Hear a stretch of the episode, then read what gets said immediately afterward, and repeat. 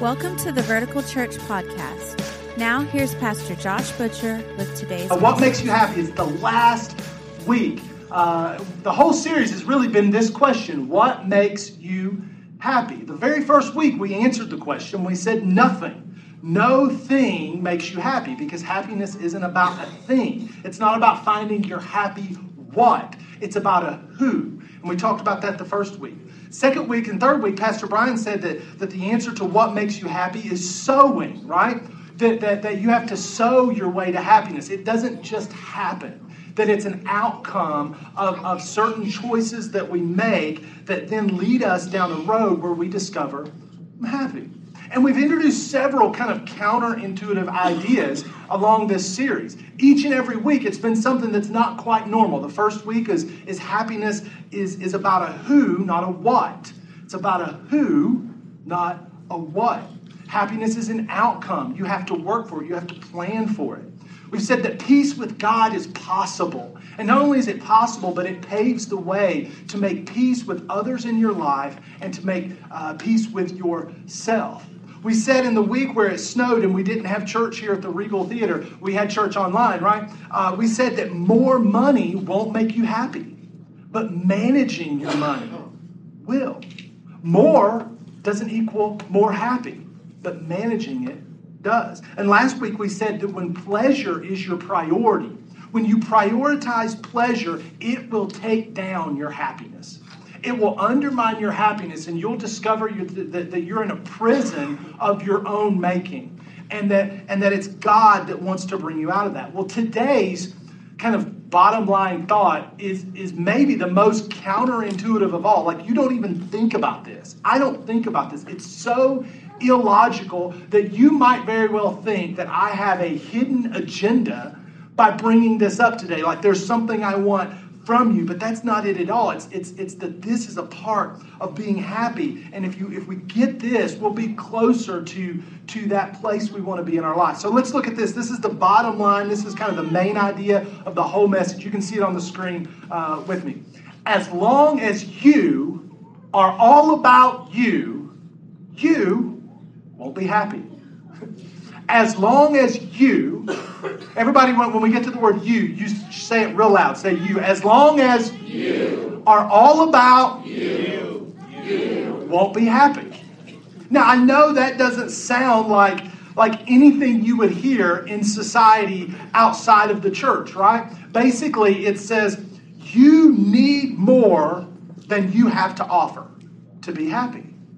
Your happiness is bigger than you can handle. You see, we all kind of we all kind of kid ourselves and we think, you know, if I could just get this certain thing, or if I could just have, you know, certain things, or live a certain way, or look a certain way, or have a certain body type, then then I would be happy.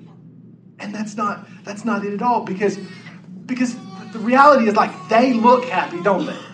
Think about the they in your life and they look happy. That's why we want to be them. That's why we want something in our life, but but it's not that we want their whole life. We want to pick and choose from the they in our lives. We because because we'll like look at them and be like, well, I wish I had, you know, their house and and his kids and her income and his education. And if I had, you know, if I looked like them, if I had all of that, then I would be happy. And what we do time and time again is we pick the highlight reel of them and compare it to the behind the scenes of our own lives. And when we compare their highlights to our behind the scenes, we end up discontent. We end up discouraged. And a lot of times, listen to me, we end up depressed. That's what a lot of depression comes from is when we compare their highlight reel to my behind the scenes. There's no comparison at all, right? And, and, and like I said, we wouldn't want to trade our whole lives for that person because you wouldn't want their parents, you know? Like, I don't want your parents. You wouldn't want to give up your brother and sister for theirs, or maybe you would, but that's a, not really what we're talking about. Anyway, you know what you call that when you pick this piece and that piece and this piece and you put it together and you're like, I wish I could be this person a little bit of this person, a little bit of that person. Let me grab some of them over here and some of this person and put it together. You know what you call that? Frankenstein. That's what you call it. You call it Frankenstein. And Frankenstein is a monster, and Frankenstein doesn't exist. And neither does your person. Neither does the person that you make up in your head. We all make up these people. They're, they're, they're just composite people, a little bit of these people and a little bit of this. And, and, we, and we then compare our lives to them and we don't measure up. And the thing is, they're not real. the person that we're comparing ourselves to does not exist. But here's the thing the people that you're taking a little bit of from, a little bit from them, a little bit from them, you know what they're doing? They're looking at you too. They're looking at you thinking, man, if I could have what they have, if I could look how she looks. And we're looking at them and they're looking at us, and it's just like nobody's happy. Because we're just comparing our ideals of perfection to our own lives and seeing that we fall short. Because here's the thing you cannot acquire, consume, and exercise your way to happiness. You can't do it.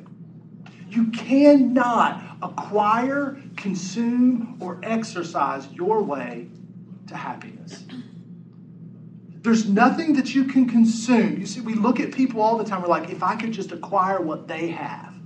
If I could just, not like just consuming food, but you know, just consuming stuff. If, if I could have the stuff that they have, if I could live the way they live, or if I could look the way she looks, then I'd be happy.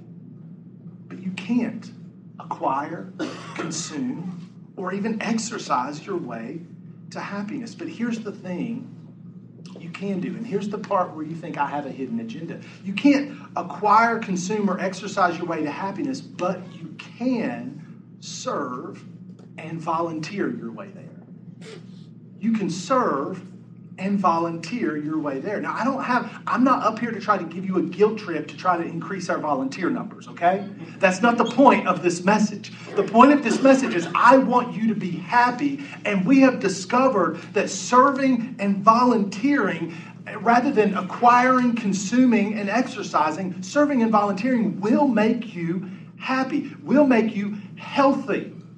This is so, this is like legitimate. And, and listen, side note, I'm all about self improvement, right? Like I like to exercise, I like to work hard, I like to be, you know, try to be disciplined. But but but when you become consumed with you and, and trying to improve you and trying to be a better you, no matter how much progress you make, you'll still be unhappy because you can't acquire, consume, and exercise your way to happiness because it's not all about you. Now, if you don't believe me, if you don't believe me that there's a correlation between serving and volunteering and happiness, just Google it. Seriously, just pull out your phone, Google, type in, you know, uh, volunteer happiness, and hit enter. And you're going to see article after article after article after research after research after research, all pointing to this connection between volunteering and happiness, between serving and health. And it's not just a subtle connection. It's not just like, well, maybe, sort of, possibly, by chance, there's this relationship. No, no, no. It's obvious and overt between happiness, health, and selflessness giving yourself away. I, I, discovered a couple things just kind of researching this. University of Chicago did a study where they asked the question, what are the most satisfying jobs out there? Like, like what are the careers, what are the, the, the jobs that people feel the most satisfied in? And here's what they discovered. They said the most satisfying jobs were those involving caring for others, teaching others, protecting others, and then creative pursuits. In other words, they said you're more likely to have satisfaction in your job if it involves caring for somebody else, teaching somebody else, or protecting somebody else. And here's what they discovered there was no association with the level of income. Once, once a person had, had, had reached that point where they could basically pay their bills, eat, and live inside, once they reached that point in their income, more income did not equal more happiness, did not equal more satisfaction. In the UK, they did this amazing study where they took 40 different research projects spanning 20 years and looking for the connection between volunteering and health. They, are like, is there a connection? Let's look at all these studies. And, and, and, by volunteering, they weren't like, you know, I did once when my boss asked me to because, you know, we needed to increase hours in our job or we were in the community. No, no, no, just uh, uh carving out a, a regular part of your schedule to volunteer. Here's what they discovered by looking at 20 years of research. People who volunteered, served regularly, there was far less depression, less heart disease, and less stress. Listen to that. Volunteering, serving, not just in church, but anywhere where you give yourself away to somebody else with expecting nothing in return. Here's what you can expect less depression, less heart disease, lower stress. For teenagers, those of you who have teenagers, they discovered this that for teenagers in particular, less drug abuse and far less unplanned pregnancies. They even said, so far as, as, as, teenagers are related, even if you have to force them to volunteer, force them. Even if they have a bad attitude, to which anybody who's ever worked or had a teenager knows, they have a bad attitude about everything. So just go ahead and give them a good reason to have a bad attitude. Give them something that'll be positive in their life. You're going to have a bad attitude? Well, this is going to make you a healthier and happier person. So have a bad attitude, bro. But they said even if they have a bad attitude, the results will still convey. And study after study, we talked about people who volunteer, who find a way to be selfless, have greater psychological well being, they're healthier mentally, they have higher self esteem, they live longer, and, and check this out they have a better quality of life, and their immune system is boosted. I, I read this article on men's health, right? It was called Top Cancer Doc Gives Five Lifestyle Strategies That Help You Avoid Cancer. That was the title of the article, right? And this doctor lists these five things, and you know what one of them was? It was number four volunteering and mentoring. Here's what this doctor said. This is an exact quote. He said, Clinical research shows volunteering, mentoring, and other acts of altruism pump up your immune function. Just, just ponder that for a second. Volunteering, you know, weekly, a couple times a month, three times a month, you know, just on a regular basis, selfless activity, that increases your ability to fight diseases. That blows my mind. And it leaves me asking the same question that maybe you're asking How is that even possible? How is it possible that behaving selflessly not only can make me happier, but will make me healthy? Healthier. Like how how can how can getting so tired because I've served and I've, I've emptied myself, how can that leave me feeling? How can I be happier? Now, here's the thing many of you in this room have experienced the very thing that I'm talking about. You do it on a regular basis, right? For some of you, you get up early on Sunday morning to show up here to help us set up. Some of you study through the week so that you can be ready to teach in a, in a class. You host a small group, you lead a small group, you help us tear down on Sundays, you show up in the middle of the week and do different things. And you found you're asking yourself, like, how is it that, that I'm giving myself up for something and I leave and I'm tired and I'm exhausted, and yet I feel better about me when I do this. Like I'm tired. On Sundays, I, I, used to, on Sundays, I used to like go home and, and we would do stuff out in the yard and, and or, or we would go somewhere and we would we would go to the beach. But now I'm getting up early on Sundays and I go home, I'm tired, I have to take a nap, but I feel better about me. And I like myself better. And I'm happier. How is that possible? Two words divine design. divine design. I think that God created us to live that way. That God created us to, to do all of those New Testament one another's, right? Like, like care for one another and love one another and serve one another and forgive one another. I believe that you're happier if you embrace the, the one another's, right? Like if we just one another, one another, then we're living the way God designed us to. And, and, and, I, and I think it's, it's, it's by design because here's the thing I think selflessness or selfishness comes naturally, but I don't think it's original. Selfishness is natural, it's natural to be selfish. It's completely normal, completely natural to be all about me, but it's not original. You see, selfishness is not by design, it's a result of brokenness. We've talked several times in this series about the word sin. We talked about how sin separates us. You know, sin separates us from God. Sin separates us from people in our lives, you know? Like you have a relationship and you have a fight and somebody said something they shouldn't have said. However, you define sin, right? Whether it's Old Testament sin, New Testament sin, your own morality sin. Something happened. Somebody sinned. Somebody broke the code in the relationship, and now that relationship is separated. You're separated from that person. But we've also said that sin separates us from ourselves, but it goes even deeper than that. Sin will separate us into our, into our most self centered world.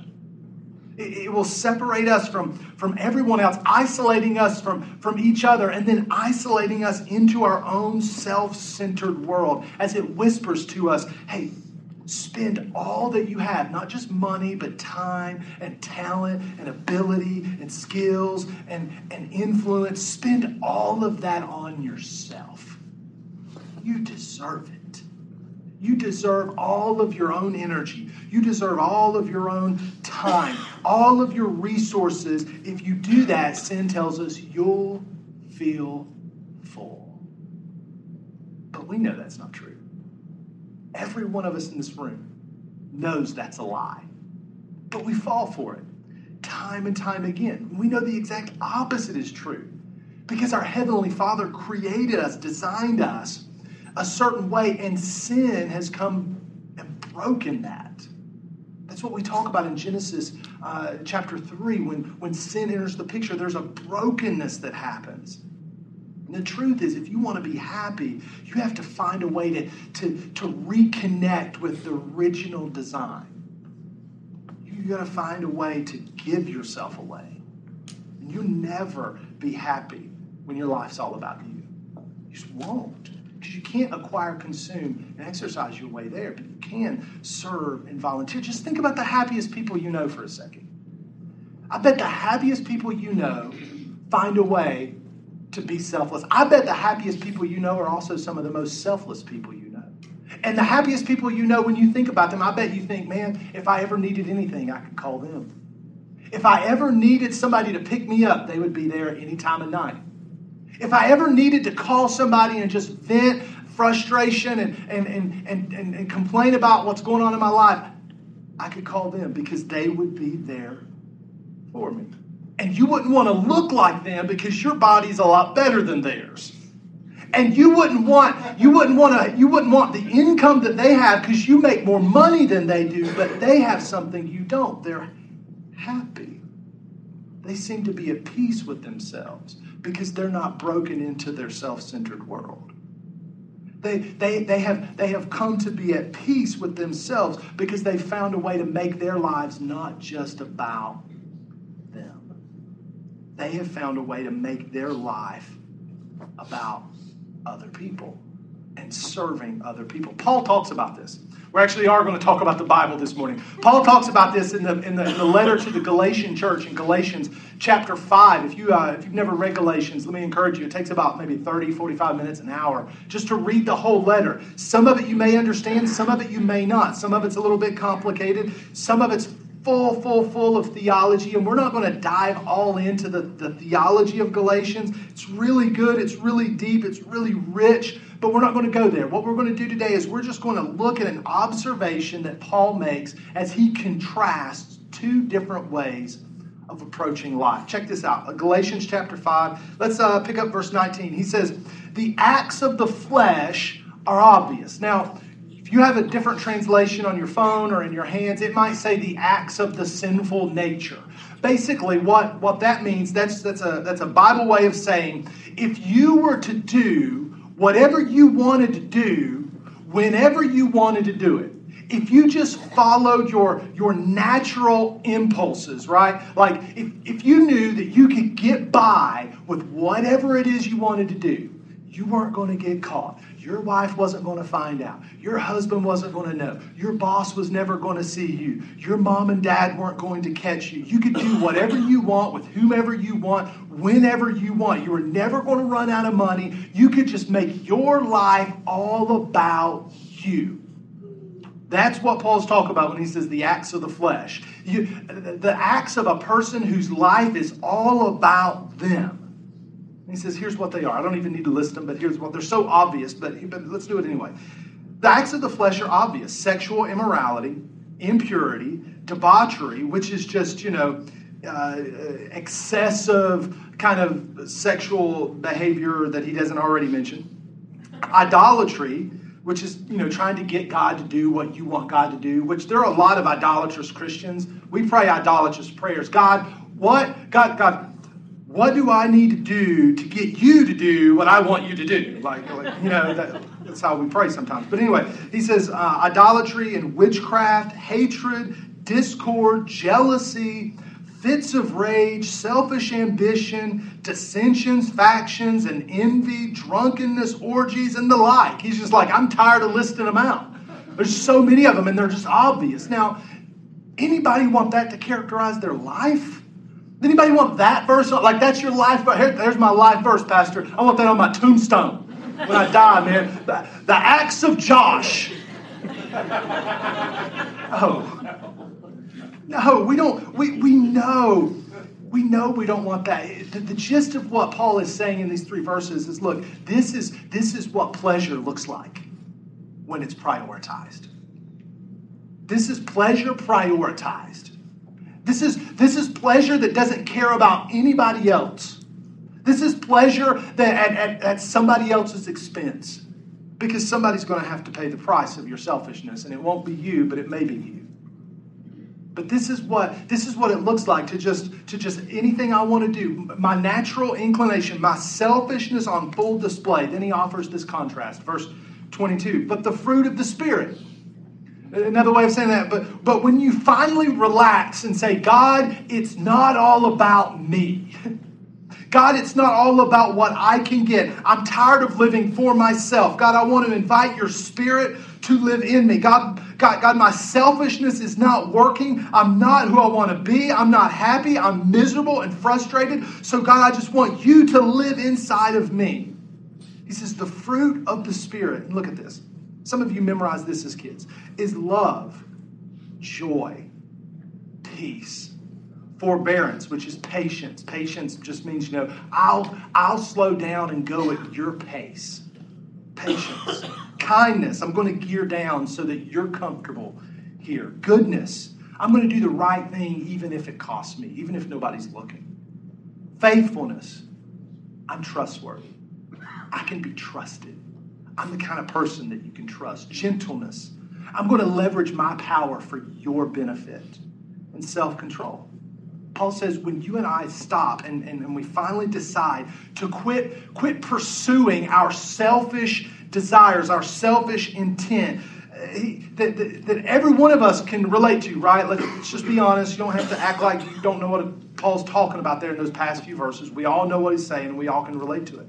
He says, he says, when you finally just say, Heavenly Father, I want your will in my life. I want your life in me. I want to be filled with your spirit. I want the Holy Spirit to dwell and live inside of me. Paul says, here's the kind of life that attitude produces. And then he says this. This is the next verse. He says, this is so brilliant. He says this. He says, against such things, there is no law. Now, let's just throw that list back up there, right? Uh, with, all of them. Yeah love, joy, peace, forbearance, kindness, goodness, faithfulness, gentleness, self control. Can you imagine? Can you imagine if somebody described your family and they used those words? When I go to their house, man, it's just so, so full of love and, and, and joy and peace, and, and they're so patient and they're so good and kind. What if, what if these words described your house? What if these words described your marriage? Can, can, can, can you see the fruit of the Spirit in your marriage? Let's take it a step wider. What if, what if your neighborhood was defined by this? Like, what if the sign going into your neighborhood, like, welcome to my neighborhood, a neighborhood full of love, joy, peace, forbearance. Can you imagine what it would look like to live in a neighborhood like that? What, what Paul is saying when he says, against such things there is no law, is saying when, when, when your community is characterized by these things, there is no need for the police. They're, they're just there to direct traffic because everybody's being so kind and you go first. No, you go first. And somebody's got to decide who's going first. Paul says when your family is characterized by this, there's no need for law. There's no need for anybody to tell you what to do and when to do it and how to do it and when to show up and what time to show up. No, no, no. There's no law. See, selfishness is natural, but it's not original. It's natural, but it's not how you were created to be. Left to our own, yeah, man, we're, we're going to go completely off the rails, but, but you and I were created to live like this, not like the acts of the flesh. Paul's saying, I'm inviting you I'm inviting you into a new way of living. I'm inviting you into a selfless way of living. And it may not be intuitive, it may not seem like it's even possible, but the more selfless you are, the, the more away from it's all about me you can get, the happier you'll be. And the more your life, look, like this. Last thing before we close and move into a time of communion. I want to show you one more picture of what I don't want your life to be. Don't, don't be like this. That is the Dead Sea. Do you know why the Dead Sea is called the Dead Sea? It's got a little salt in it, right? But do you know why the Dead Sea is the Dead Sea? the, the Dead Sea, water comes into the sea, but it's at such a low place on the planet that the water has nowhere to go. So it just sits there. Water comes in, but it stays right there. The reason the Dead Sea is the Dead Sea, the reason that there's nothing can live in the Dead Sea is because the water flows in, but it does not flow out. It goes nowhere. Friend, if you don't find a way to be selfless, if you don't find a way to the life of God come in and then the life of God flow out, you will end up like the Dead Sea where life is coming into you, but it just gets stopped up right there. And you'll find yourself more and more frustrated, more and more unhappy because you and I were designed by God to give our life away. Not to hold it all in, but to let it flow. Because if it's all about you, you'll never be happy you were designed and I was designed by the designer of life to give our lives away. And in doing that, the crazy, illogical, counterintuitive thing is when you give your life away, that's where you find life. Let me pray for you this morning. Lord, as we come here today and we're wrapping up this series about being happy and we're want, we want that life that we talked about, God, that life that is not ordinarily encountered, that abundant life, that full life. And one of the ways, God, that you have designed us to live is by giving life away. It doesn't make any sense to us at all, but God, it makes perfect sense to you. This morning, Lord, would you would you move on us to find a way in our lives to make our lives about others, to make our lives about serving. Whether it's in church, outside of church, hopefully both, God. Because we don't want our lives to be all about acquiring and consuming and progressing into the ideal me, but about giving me away for the benefit of others. You know, as we move into communion, you can look up. Thank you so much for joining us today. We always appreciate hearing how God is moving in your life. We all have a story to tell, and we'd love to hear yours. Please visit verticalchurch.tv and click on the little pencil icon called Amen Corner to tell us your story. Also, if you'd like to support the ministry of Vertical Church financially, you can do so by clicking the giving link at verticalchurch.tv. Thank you again for taking the time to join us as we point those far from God to life in Jesus.